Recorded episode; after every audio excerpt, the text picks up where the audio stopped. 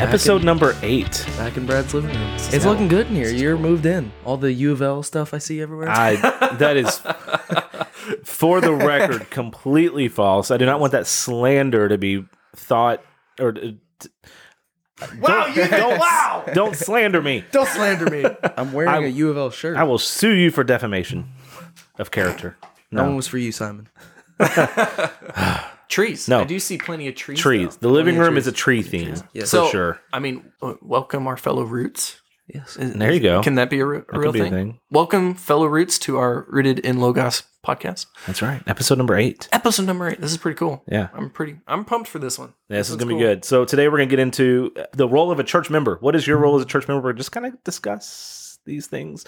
But first, a little bit of housekeeping. Uh, we have launched a Patreon page. Put the What it- when you say that. Oh. It works so well. Okay. Restart. We have launched a Patreon page. no, that's not, Turn it off. Turn it off.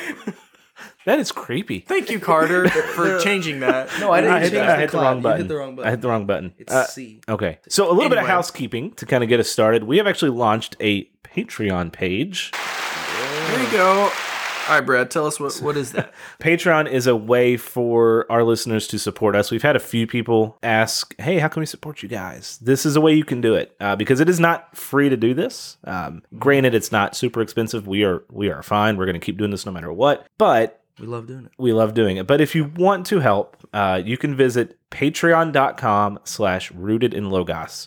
So P-A-T-R-E-O-N dot com slash rooted in logos. Basically what Patreon is, it's a membership or it's a tier-based membership system. So we have three levels of support.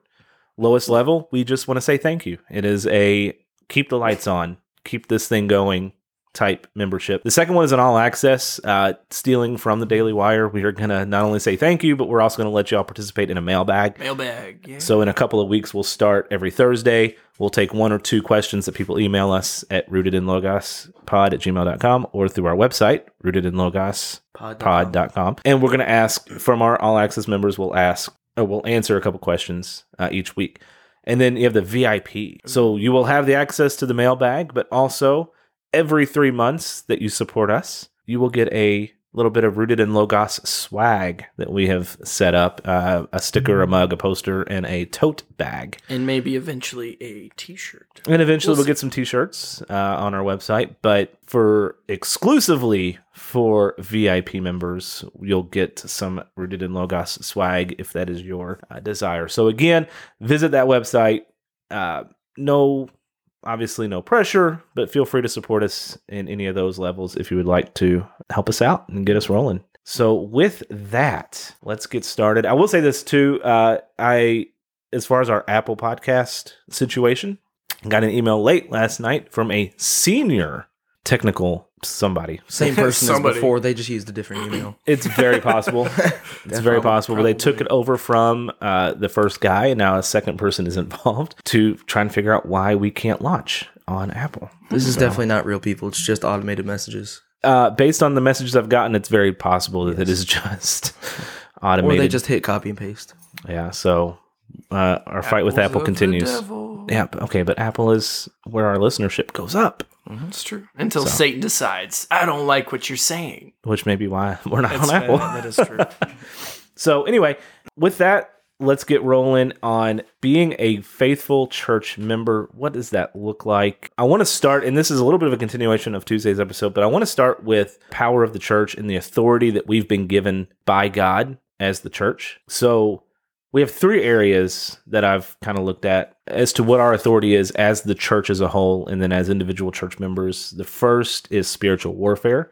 We have the authority to carry on spiritual warfare. Uh, 2 Corinthians 10, 3 through 4 says, For though we walk in the flesh, we are not waging war against the flesh. For the weapons of our warfare are not of the flesh, but we have divine power to destroy strongholds. So, what are those weapons? What are the weapons that we use for spiritual warfare to f- fight the spirit world? It's prayer, it's worship, it's rebuking demonic forces with authority, it's teaching and reading scripture, it's our own faith in God and in the gospel, and it's the proper conduct of those within the church. So it encompasses a lot of things, a lot of aspects of the church, our worship, our, our teachings, but also our individual lifestyle, how we live. And if we're living according to scripture, that is how we can fight the spiritual battles that we, we we're called to fight. And that's actually going to be a topic here in the next few weeks. We're going to dig into spiritual warfare. What does that look like overseas? What does it look like here in America? Pretty cool stuff. We're excited to get into that, but that'll be another thing. The next authority that we have is the authority to preach the gospel. Matthew 16, 19 says, I will give you the keys to the kingdom of heaven, and whatever you bind on earth shall be bound in heaven, and whatever you loose on earth shall be loosed in heaven. And one of the keys to the kingdom, or the key of the kingdom, is the gospel. It's the death, burial, and resurrection of Christ for the forgiveness of our sin that allows us to enter the kingdom of heaven once we leave this earth. And so that is the we the church has the authority to preach the gospel and to preach the word of God, the logos. And then finally, we have the authority to carry out church discipline. And we're going to get into this specifically here in a little bit on this episode. We're going to actually dig into what church discipline actually looks like. But just real quick, the purpose of church discipline is to restore and reconcile the believer who is going astray, and it is to keep sin from spreading to others. So it's to keep the keep the sin contained within that one person or, or within that one family so it doesn't just continue to go out. I, I think of an example of that would be gossip, Yeah. right? when someone starts to gossip about somebody else, that is the most easily spread Because then everyone. knows. sin because everyone knows and then everyone starts, oh, did you hear what so and so did? I heard, I heard And they even if did they're not this. saying something bad about it, you think that they are because Absolutely. they all know about it. What- you're what's like, that- Man, these people hate me. one of my favorite VeggieTales ever was the rumor weed, right? Did, uh, do we know this one, Austin? Hmm. I don't- The rumor weed. I watched VeggieTales, just not that much. Not that so I have no idea. I idea. never what you're watched it really. Unless my I was goodness. helping in children's church. Right. So I have it over there. but the rumor weed, it, it it's easily spread and it just it just infiltrates everything. So again, keeps sin from spreading to others, and then it protects the purity of the church and the honor of Christ. It allows us to allows us to combat the often heard phrase, well, the church is full of hypocrites and the church is hypocritical. They teach this, but they do that. Well, when church discipline is properly put in place, yes, we're all we all have those issues, we all have those sins that are contrary to what we preach because we're not perfect. But when church discipline is is properly executed, the hypo- the hypocrisy charge is is is is weaker, right? Because we've stepped in and said, "Hey, this is not how we're supposed to act and how we're supposed to behave. This is contrary to what we believe. Let's deal with it and deal with it properly." And I, I have a quote here. This is Screwtape Letters from C.S. Lewis. It's talking about the church from a demon's perspective. One of our greatest allies at present is the church itself. Do not misunderstand me. I do not mean the church as we see her spread out through all time and space and rooted in eternity, terrible as an army with banners. That, I confess, is a spectacle which makes our boldest tempters uneasy as a church body, we are meant to be the latter. When he's saying our greatest ally is the present church, he's talking about the church today. And even though this was written in the 40s, it, it we're still of the same mindset. You know, most churches they're weak. They're not teaching what they're supposed to. Um, they're not living their purpose, as we talked in our last episode. And if we are truly doing what we're supposed to be doing, living out our purpose as a unit, as a the, the bride of Christ, as it says. I do not mean the church as we see her, spread out through all time and space and rooted in eternity, terrible as an army with banners. And says, I confess it is a spectacle which makes our boldest tempters uneasy. Granted, th- this is allegorical, this, this isn't scriptural, but just that mindset of if we are truly doing what we're supposed to be doing, making the demons uneasy because we have the authority of God, the authority of Christ set by Christ. Absolutely. And that kind of goes into where I want to go next about the body of Christ and what, as individuals, what is our role? What are we supposed to do as healthy church members? So, Austin, I know you had mentioned you have some scripture that you want to use to discuss maybe even the structure of the church and, and the different roles inside the church that, that we as believers can inhabit.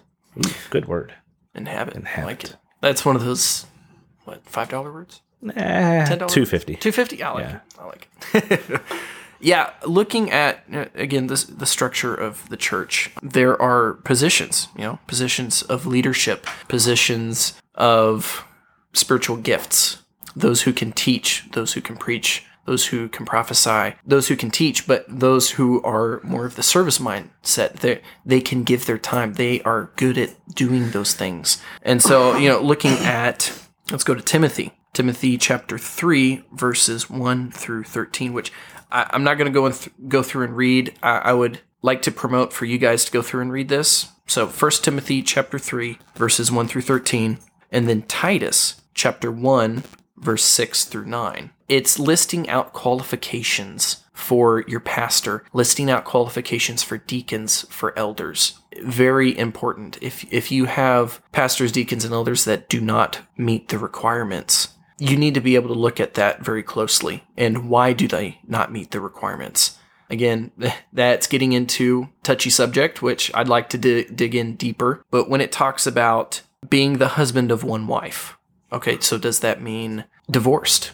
Can you not be divorced and be uh, an overseer or a pastor or an elder, a deacon? Or does that just mean, you know, like polygamy? You can only have one wife at a time to be that, which I don't think so, but getting into other things, being, being able to look at that, what are the qualifications for your leaders? Literally, they are teaching you scripture. That is, you need to be mindful of that. Yeah, absolutely. And so you have your elders, your deacons, your pastors, and and not everyone is called to be a deacon, an elder, or a pastor, but we are all called to serve in some way. All right. I think the first thing that and probably the one I struggle with the most at times is tithing, is being a giver, is giving to the local church. There's biblical precedent in there for for the 10%. You look at the first murder of scripture was over a tithe, was over an offering where Abel gave sacrificially and God looked at it with favor with favor and and he accepted it. And then Cain gave not his best. He gave what he had maybe left over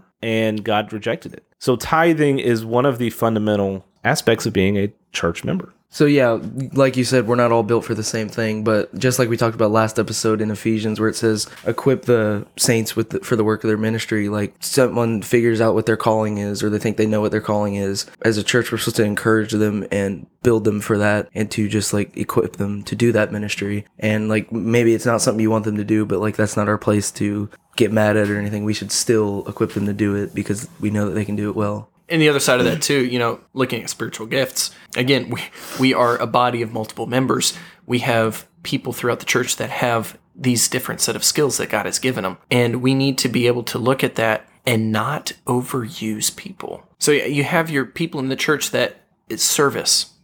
That is their thing. But a lot of times in church, people overuse them. They're like, "Oh yeah, he's a server. She's a server. Let's use them. Use them. Use, use them. Use them."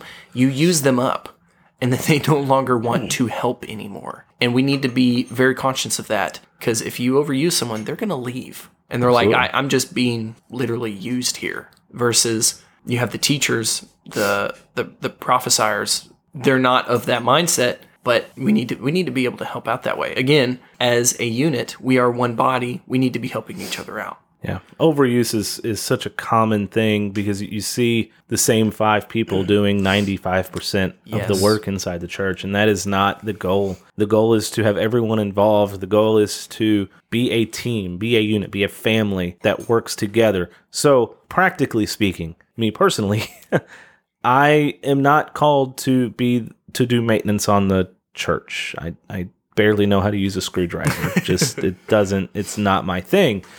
But on at the same time, I have an ear for for music, and so I can run the sound on Sunday mornings, and I can do that to the best of my abilities because I have some skill in that area. Whereas I don't have skill in laying carpet Yeah. or or painting or or just general maintenance that, that other people do have. But didn't you help lay carpet anyway? I did.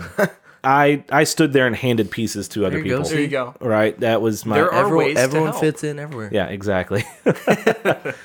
but it's very important to just, I want to encourage you. It's very important to know what you're good at, know what you enjoy doing, because God gave you those passions and those skills for a reason. He did not give me the passion to fix things. Therefore, I do not believe I am called to help fix things inside the church mate, on a maintenance level, right? He gave me a passion for music. So maybe he wants me to be involved in the music somehow. And he gave me a passion for teaching. He gave me a passion for um, teaching. And what else do I like to do? I don't know. But Tattoos. that may be my own thing. I don't know. But no, he gave me a passion for teaching. He gave me a passion for studying the word. And that's how I need to be used inside the church. Yeah. And and there's actually I mean, looking at First Corinthians chapter 12 towards the end when it lists out spiritual gifts it, it talks about that. So we're going to start in chapter 12 verse 27 now you are the body of christ and individually members of it. And god has appointed the church first apostles second prophets third teachers then miracles then gifts of healing helping and administration and various kinds of tongues. Are all apostles are all prophets are all teachers? Do all work miracles? Do all possess gifts of healing? Do all speak with tongues? Do all interpret? But earnestly desire the higher gifts. So, looking at the top four, first the apostles, second the prophets, third the teachers, then miracles. You know, he says desire the top four. The others, you know, talking about works, talking about administration, helping, those are things that can, can be learned. Um, again, they, they are gifts from God he says desire the top four, you know, to be teaching, to be healing, laying on of hands of people, and uh, that that's important too. Because yeah, there are there are things that we're not good with. I'm I'm not the best with cars, but I'm I'm learning. There are things that we need to be desiring and trying to get better at. And again, looking at the top four. So, what constitutes a church member? Is it just I sign up in the lobby and fill out this card and then I'm a member of a church or what? What does being a church member mean? I think the very first qualification, the very first thing that needs you need to be a believer. Yes. That is the first thing. So if you are a believer, you are a member of the universal church, you're a member of the church, big C. How do you become a member of the local church? And I think that's where we kind of want to dig in a little bit today is what does that look like? So again, I think you find a church that doctrinally you you match with. Again, I've said this before, you're not going to agree with everything theologically the church says, but you find a church that is rooted in scripture, that is rooted in logos, rooted in the word. You find a church that stylistically you feel comfortable with. Okay, because I don't think there is a mandate in scripture for drums, guitars, bass, everything. Wait, what? Every week. Could be no weeks. You know, there are churches that stylistically you would prefer.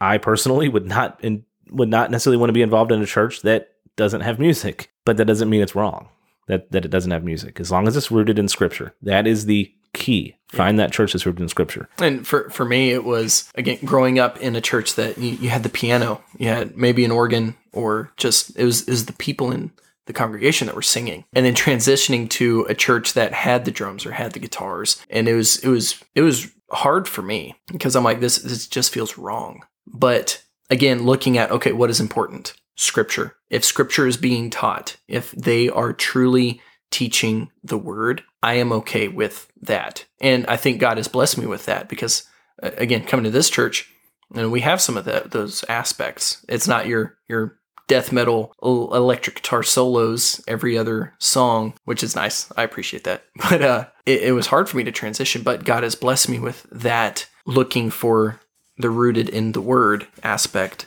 that he mm. has softened my heart towards the the other, which has been really nice. So I I've actually been able to within this past couple years been able to actually enjoy the worship music. So that, that's been very cool. So the next thing after you found that church that you doctrinally and stylistically you, you, you are you can mesh with and it is rooted in scripture you then you become active in that church. And that starts with tithing that starts with giving and then it starts with and then it, it, goes to serving. Find a place to plug in. Find a place to help and use your skills and use your gifts. So again for example children's ministry nursery serving communion getting communion ready depending on how, how you do it playing in the worship band. Find a place to serve find a place to dig in and, and start using those gifts because an inactive church member that, that does that just sits and comes in and, and listens and then leaves is not a, it, that's you're not fulfilling your purpose yeah. as a member of a church yeah and you know, like looking at tithing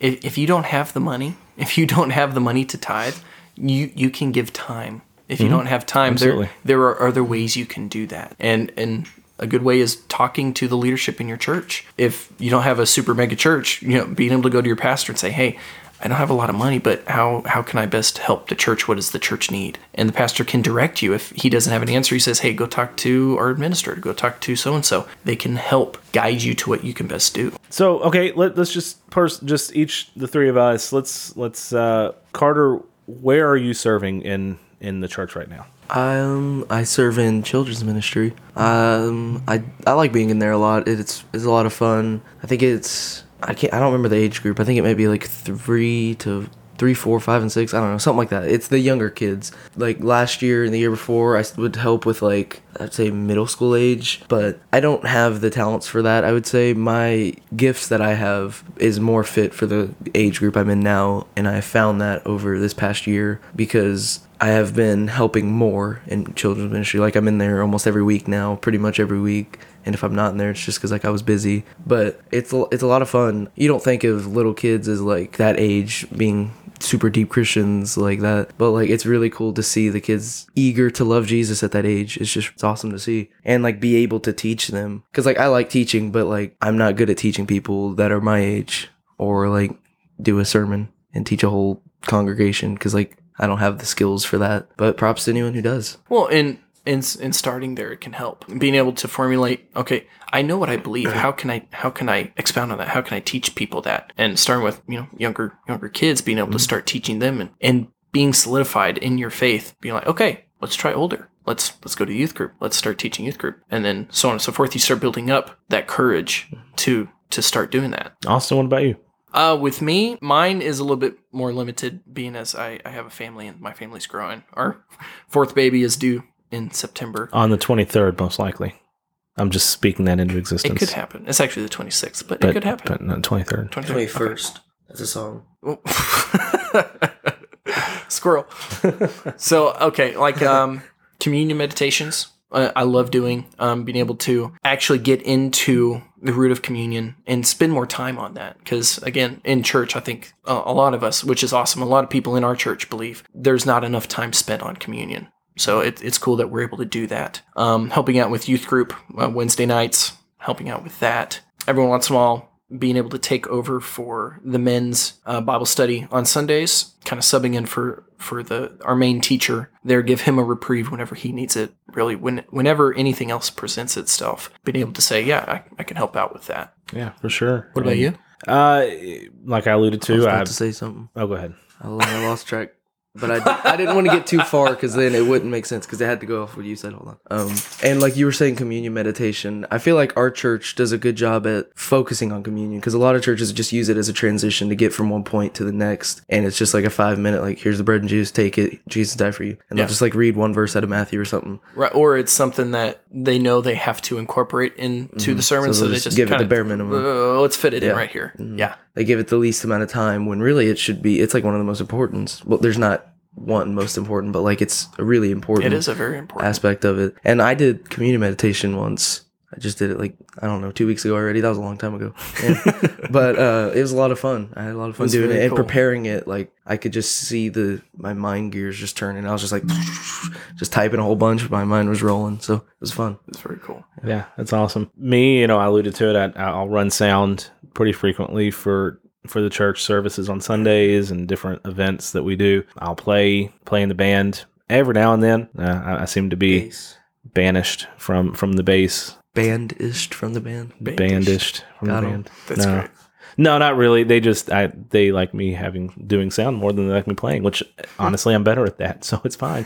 But no, um, just being involved in the worship ministry, uh, having some opportunities to teach here and there, um, having some opportunities to fill in, like you said, for our Bible study, and um, Well, you're you're gonna be filling it in the pulpit. yeah, doing I'm that. excited for that. I know it's gonna be fun. It'll be uh, in a week or so, and then um, also leading a small group. Uh, we do deeper life groups at our church and, and meeting in someone's home and just kind of leading that and going through the sermon each week and leading a discussion there to kind of dig deeper into what we talked about the, the, the week before. So that that is kind of where I focus and where I enjoy being used. Um, I've done youth ministry before, but I I just feel like at this point, that's not where I'm called at the moment. That's not where I'm wanting to be used or, or feel like I need to be used.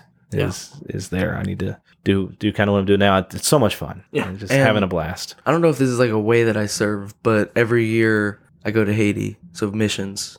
Oh, that's definitely a way to serve the Yeah, local church. It is. Yeah. Yeah, it is. So Absolutely. and like I'm, I say every year. I've only been once, but I'm going this year, and I know I'm going to go after that. So it's pretty much I've already made the decision that I'm going to go every year. So missions is a lot of fun. It's cool. good work. So Absolutely. So let's let's talk about uh, we've we alluded to this at the beginning of the episode. Let's talk about church discipline and talk about what it's for, how it's used, and, and how we should use it. So I, I, I said this. I'm going to repeat the the purpose of church discipline, and then we're going to kind of talk about what it looks like because it's not something that we do very often in, inside the church, and it's, It's not talked about. it's not talked about. It's not discussed. And I think this is important as a member of a church, as a believer and a member of a church, that we know what church discipline is and what it's for and how to do it scripturally. Because I think the reason why we don't talk about it, the reason why we don't do it, is because it kind of uh, it, it feels judgmental. It feels judgy. It feels harsh and and not nice. Well, on some level, it's not it's not comfortable, but it serves a purpose. Yeah, and like say you're confessing to someone or something, it's hard to get into that because you think that they might be judging you or that they might go and tell someone, like how we were talking about gossip or gossip weed or whatever you said. Rumor uh, weed. Yeah, that is it. Yeah. like you think that they might go tell people and I know that I know of people that have confessed and then those people have just told. So they're like, "Well, that was that hurt. I don't was want to open up unfruitful. anymore." Yeah. And so then they just close down and then that cuts them off from ever confessing again, which is dangerous because confession is very important. for sure. And not confession in a Catholic church sense, but confession is in, hey, I'm struggling with this. It's like a one-on-one thing. yeah, And confession to your brothers, to your Yeah, sisters, absolutely. for the accountability. Mm-hmm. Yep. Yeah. Like we talked about last week, Matthew 18 20. Oh, that's on my list. the real context of it. So, real quick, just to reiterate the, the purposes of church discipline that I said a few minutes ago. I apologize for repeating myself. Why church discipline? What is its purpose? Well, it restores and reconciles the believer who has gone astray. It keeps the sin from spreading to others, and it protects the purity of the church and the honor of Christ. And so let's look at Matthew 18, verse 15, verses 15 through 20. And they say, If your brother sins against you, go and tell him his fault between you and him alone. If he listens to you, you have gained your brother. But if he does not listen, take one or two others along with you, that every charge may be established by the evidence of two or three witnesses. If he refuses to listen to them, tell it to the church. And if he refuses to listen even to the church, let him be to you as a Gentile and a tax collector. Truly I say to you, whatever you bind on earth shall be bound in heaven, and whatever you loose on earth shall be loosed in heaven. Again, I say to you, if two of you agree on earth about anything they ask, it will be done for them by my Father in heaven. For where two or three are gathered in my name, there am I among them. So, how do we do it? How do we execute church discipline? First, you go to that person individually and you say, Carter, I see this sin in your life, this struggle that you're having, whether you've done it against me or whether it's just hurting you spiritually. I see this. I think one of the common, well, let's just use a common example adultery. It comes to light that there is adultery within a member of your church. Uh, you know, someone in your church is committing adultery against his wife. As a brother, you go to that person and you say, "Look, I know this is happening. We need to deal with this and we need to discuss it and let's let's get you on a path of restoration and repentance." Well, if he then says, hmm, "I think we're fine," or "No, not going to deal with that right now," then you get someone else and you go to that person with other people with the way I kind of look with elders. You take Yep. you take some elders with you. You take other strong believers in within the church and say, "Hey, Jim." Trying to think of names of people that aren't in our church. Jim is a name in our church. Hey, Steve. No, there's a Steve. There is a Steve. Oh. All right. Joe. John Jim Doe. Bob. Jim Bob Timothy. Hey, Billy Bob. but you you go and say, "Hey, brother, we know this is going on. We know that there is sin in your life. We know that there's a, this adultery in your life. We want to restore you. We want to come alongside you and help you repent, help you to be re- restored to Christ, help your family deal with this." He says, "Eh, I'm good," uh, and, and ignores it or even gives you the lip service and says, "Okay, yes, let's let's work on this," but then doesn't change the behavior, doesn't change the lifestyle that he's leading. You then take it to the church. Now, this is where it gets a little tricky, okay? Because I do think it's important that the knowledge of sin of of the sin should be disclosed only to those who need to know. So it doesn't necessarily need to be a from the pulpit Sunday morning. Jim Bob is sleeping with someone else that's not his wife. I don't think that is how this is supposed to work It doesn't help. it doesn't help that that hurts but i've seen it done a couple different ways i've seen members meetings where only members of the church are allowed to be in there at a special time right so it's not during a sunday morning service it's at a special time and you know i think in this particular case it was like sunday night right they had a, they had members come back and hmm. dealing with this church discipline issue and then you bring it before the church with hopefully with that person there Maybe not. Maybe that person doesn't want to be there. But again, you bring it to light. You say, this is what's happening with this individual. At that point, if the repentance doesn't happen, if if there is no acknowledgement of the sin, or if there is again that lip service, I acknowledge it, but I'm not going to do anything about it and change it, then that person is removed from membership. Okay, that person is then, uh, as the verse in Matthew we just read, if he refuses to listen, even to the church, let him be to you as a Gentile and a tax collector. You remove him from the church membership. You do not do not allow him to participate in the Lord's Supper. You take him off you take him off the roll, so to speak. Yeah. And it's harsh, but it's important. It's important to maintain the integrity of the church. When there is someone who is a member of the church and is unrepentant of the sin that is in their life, they don't need to be a part of that church at that point. They need to then basically they they God has to intervene. God intervenes and, and convicts and, and at that point it's on them to repent. Yeah. And in First Corinthians, Paul talks about it about God will judge the outsiders, expel the wicked person from among you. If you have gone to them and they, they will not change and they are continuing in their sin, their wicked ways, it, he said, purge, purge them from among you. Yeah, absolutely. And again, it's harsh. It's it's it's tough. It's not an easy topic. It is quote unquote judgmental. But We're supposed to do that. we're supposed to do that. We're supposed to say, look, this person is is at this point not going to repent of this sin. They cannot be a part of our church right now. Does that mean there's no restoration? Absolutely not. Does that mean there's no pathway to forgiveness? Absolutely not. But when you as a church and you as a, a body of believers have come to the conclusion that there is gonna there's not gonna be repentance at this moment, it is then on them to work out their own salvation with fear and trembling, right? It is then on them to say, okay, eventually they come back, or maybe they don't. It's it it's it's tough.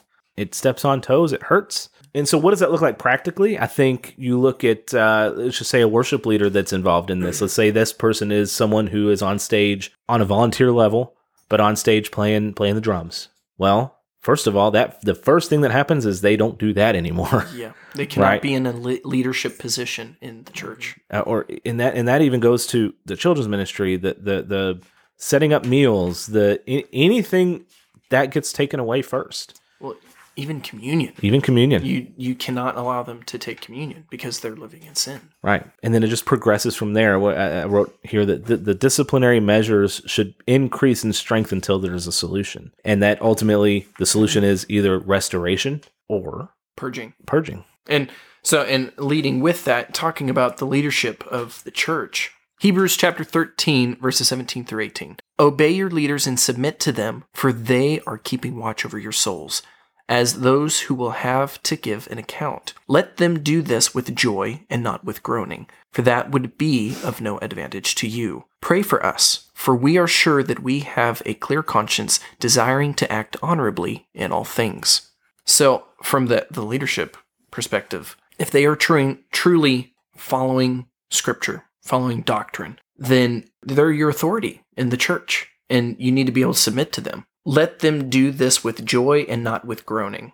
If you have a, a leader, if you have your pastor, or even a, if you have a someone who's teaching a, a Sunday school, if they're grumbling about it, the other men or the other women go to whichever need be. They need to go to that person and be like, hey, look, you can't be doing this. If you're just going to be grumbling, complaining about it the whole time, you need to find something else. and that speaks to the unity of the church, right? So if we, we've at least I haven't, Austin, you may have Carter. I'm not sure, uh, you know, since you haven't been in the church as long because you're only, you know, 12 years old.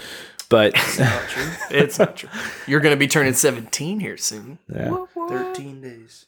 Sweet. but who's counting? Um, but it goes to the unity. You're a meanie. I think I am.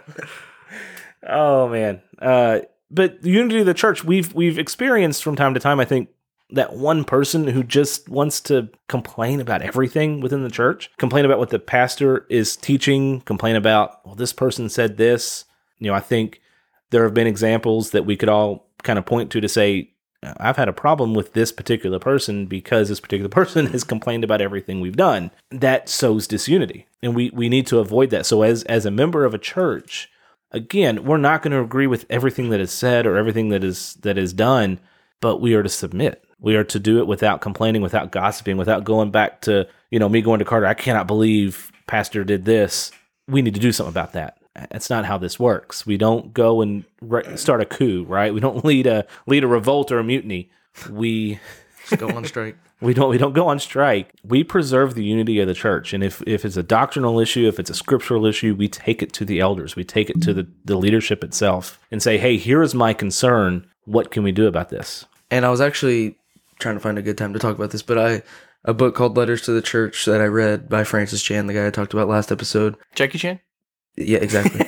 um, talks a lot about this, the unity, and like saying churches nowadays never seek unity, and like when are we going to start seeking that unity? And true unity is hard to achieve, but when you achieve it, it is very well worth it. And another thing about that, does the unity of the early church make you jealous? I was like, Hmm. yeah, like because Wow. nowadays we just are arguing about absolutely everything. Everything.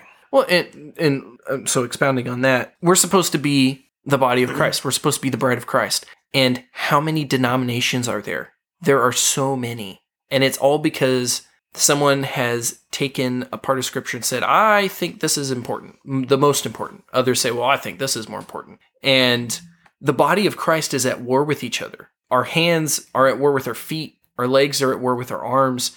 Satan ha- doesn't have to do a thing. He's sitting back watching the whole thing going down, and our the body is on fire. And you can just imagine he's like looking back, smiling, like I don't even have to do a Yeah. thing because they're doing it for me. And it's heartbreaking because we are meant to be unified. Like, like I I was reading that quote from C.S. Lewis: "To be unified, to be to be the church, being able to hold our banners high and marching in unison, is terrifying to the enemy because that means we're doing what we're supposed to be doing. We're we're following the teachings we're supposed to be doing. And I, again, we're in a fallen world and we're wicked, sinful people. So it's like we will never get there. But we at least got to be trying better, right? That's a part I struggle with. Right.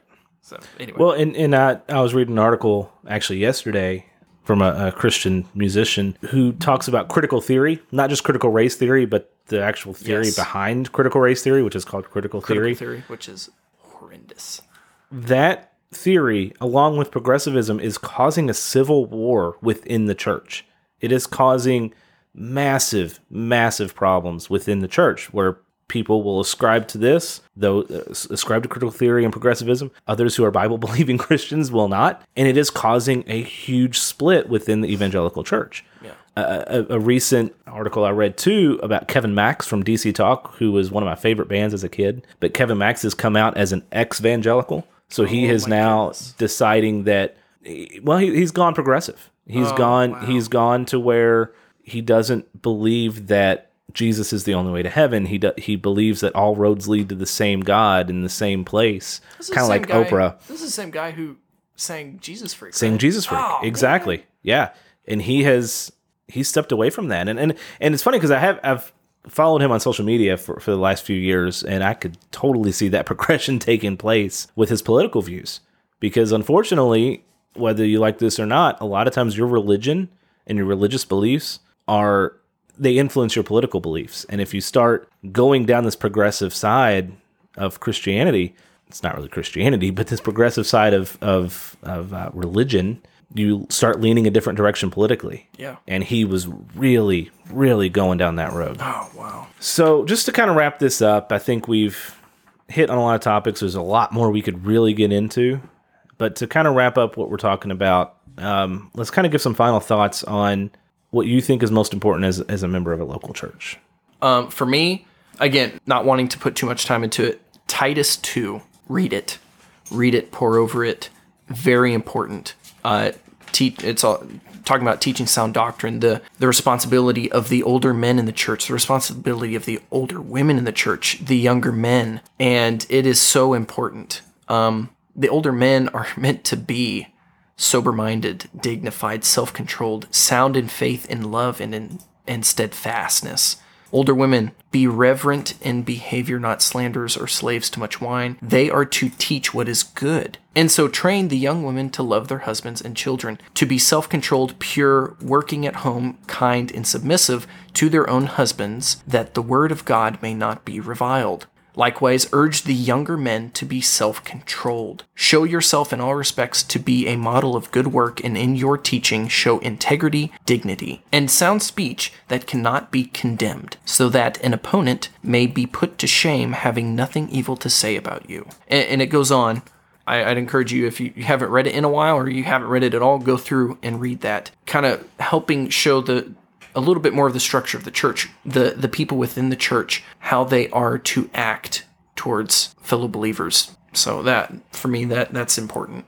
For me, I think it is there is a few things that are super important that I, that I want you all to focus on and, and really think through as you look at your church membership. Are, are you giving in a way that God has called you to give, whether that's financially or through your time? Also, are you serving? Are you plugged in? Are you helping the local church fulfill its missions? The three missions we talked about last uh, on Tuesday. Are you helping the church accomplish those goals? Find a place to plug in, find a place to serve. And also maintain that unity within the church. Don't don't be a complainer. Don't be someone who is always complaining about what was said from the pulpit, what was said by Jane Doe over here, what was said by John Doe over there. Be someone who, if there is a legitimate issue, you follow the biblical steps to resolve that issue. You talk to that person individually, you then you bring others to talk with you and resolve it in a Christ-like manner. With gentleness. Gentleness, mercy, grace.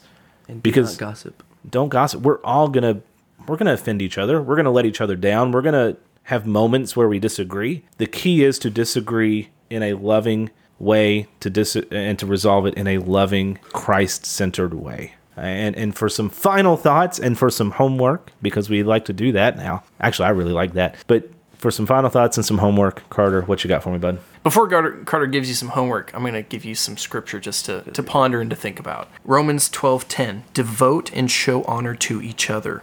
Romans 15:14, instruct one another. Ephesians 4:32, be compassionate to one another. 1 Thessalonians 5:11, encourage one another. 1 John chapter 3, 11 and 18, love one another, not in word or talk, but in deed and in truth. Hebrews 10, 24 through 25. Build one another up the way you should act towards your fellow brothers and sisters in Christ. All right, Carter, what's your homework? All right, so I got a scenario. Imagine you find yourself stranded on a deserted island with nothing but a copy of the Bible. You have no experience with Christianity whatsoever, and all you know about the church will come from your reading of that Bible. How would you imagine a church that you could plant to function? And try to picture church as we know today. Is it even close to the one that you could have had with just biblical knowledge? Hmm. So, So yeah, no that. outside outside layers infecting your mind, just pure scripture. That yeah, that's interesting. Yeah. Fantastic. Guys, thank you all for joining us for episode number eight of the Rooted in Logos podcast. We will be back next week with another couple of topics to discuss, to dig deeper into the Word. Remember, find us on Instagram, find us on Facebook, visit our website, and support us on Patreon. Yeah, Patreon. All right, and guys. remember, stay rooted in Logos. Stay rooted in Christ. We're. Peace out.